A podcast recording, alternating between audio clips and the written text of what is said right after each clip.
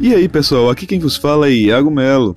E eu venho com um desafio muito maroto e também muito desafiante. É um desafio desafiante, que é de te fazer rir em menos de 5 minutos. Até porque não há nada melhor do que a gente ficar feliz e se alegrar num curto espaço de tempo, não é mesmo?